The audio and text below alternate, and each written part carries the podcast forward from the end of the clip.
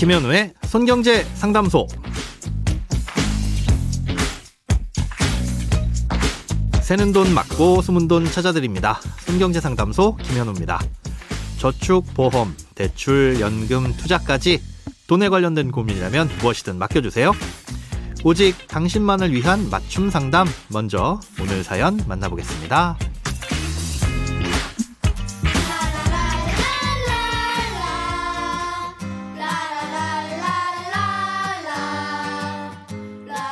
어린이날을 앞두고 아이들에게 뭘 해줄까 고민을 해봤는데요. 나중에 아이들한테 도움이 될 만한 금융상품을 가입해주거나 주식을 좀 사주면 어떨까 하는 생각이 들더라고요. 당장 큰 돈은 아니더라도 애들이 성인이 되려면 10년도 더 남았으니 그때 돼서 몇 배로 불어난다면 등록금이나 결혼 자금에 보탤 수 있지 않을까요? 이렇게 아이들 앞으로 미리 들어주면 좋을 금융상품에는 어떤 것들이 있는지 궁금합니다. 그리고 혹시 애들 앞으로 뭘 가입해 주려면 증여세는 얼마나 내게 될까요? 네, 내일은 어린이날이니만큼 어린이를 위한 특별한 선물을 생각하시는 부모님들께 도움이 될 만한 내용 전해드리겠습니다. 아, 자, 먼저 아이들 앞으로 해주면 좋을 만한 금융상품은 뭐가 있나? 사실 주식을 사주고 묵혀두는 건 아이들이 성인이 될 때까지 오랜 시간이 있으니까 언젠가는 상승할 수 있을 거라는 기대감을 가지고 투자를 하는 것 뿐이지 확실하게 수익이 난다는 보장은 없습니다. 오히려 주의하실 건 장기 투자를 한다고 해서 반드시 수익이 나는 건 아니라는 겁니다. 실제로 10년 전 주가보다 지금의 주가가 더 싼 종목들도 흔하게 찾아볼 수 있거든요. 그래서 결국은 장기적으로 성장할 기업을 고르는 게 가장 중요한 건데 그러기가 쉽지는 않죠. 이럴 땐 시장 전체에 투자하는 것과 마찬가지인 뭐 펀드라든가 ETF를 사주시는 것도 좋은 대안이 됩니다. 여러 기업에 분산 투자하는 효과라서 뭐 큰 수익은 못 나더라도 장기적으로 보면 실패할 가능성은 크게 줄어들기 때문입니다. 이 반면에 아이들 앞으로 가입해줘봐야 그다지 뭐 도움이 되지 않는 것들도 있는데요.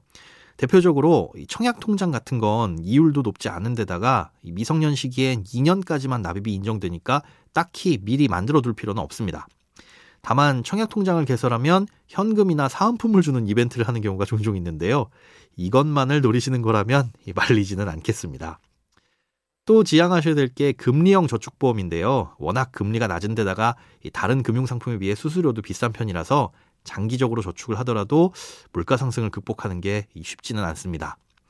또 중간에 깨게 되면 손해도 크고요. 10년을 유지하면 비과세라는 장점은 있지만 저금리로 이자도 적게 붙는 탓에 감면받는 세금이 그렇게 크게 와닿지 않을 수도 있습니다. 아이들 명의로 뭔가를 해줬을 때 증여세는 어떻게 되냐? 자녀에게 얼마를 주든 엄밀히 말하면 모두 증여입니다. 그러나 상식적으로 양육을 위해서 부모가 지출할 수밖에 없는 비용이란 게 있죠. 뭐 용돈 같은 소소한 비용뿐만 아니라 대학 등록금이나 예식 비용처럼 비교적 목돈이라고 하더라도 사회 통념상 인정될 수 있는 규모라고 한다면 증여세를 부과하진 않습니다. 하지만 자산을 이전해 주려는 목적이 조금이라도 있다면 세금을 내야 되는데요. 그렇다고 무조건 다 내야 하는 건 아니고요. 신고를 하면 어느 정도까지는 세금을 면제해 줍니다. 음, 이걸 증여 공제라고 하는데요. 미성년 자녀에게는 10년간 2천만 원, 성년 자녀에게는 5천만 원까지는 증여를 해도 세금이 없습니다.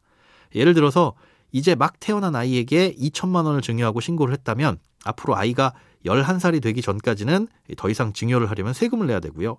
11살이 되면 또 새롭게 세금 없이 2천만 원을 증여할 수 있게 되는 겁니다. 그러다 자녀가 성인이 되면 그 한도가 3천만 원이 더 늘어나서 5천만 원까지는 세금 없이 증여를 해줄 수가 있는 거고요. 그래서 아이들 명의로 금융상품을 가입할 때 증여 신고를 하면 공제 한도 내에선 세금이 없기는 한데요. 그렇게 물려준 돈을 나중에 꺼내서 학자금 같은 통상적인 양육비로 쓰려는 것이라면 굳이 번거롭게 신고를 하실 필요까지는 없습니다. 크고 작은 돈 걱정 혼자 끙끙 앓지 마시고 imbc.com 손경제상담소 홈페이지에 사연 남겨주세요. 여러분의 통장이 활짝 오는 그날까지 1대1 맞춤 상담은 계속됩니다. 돈 모으는 습관 손경제상담소 내일은 하루 쉬고요. 모레 다시 찾아뵙겠습니다.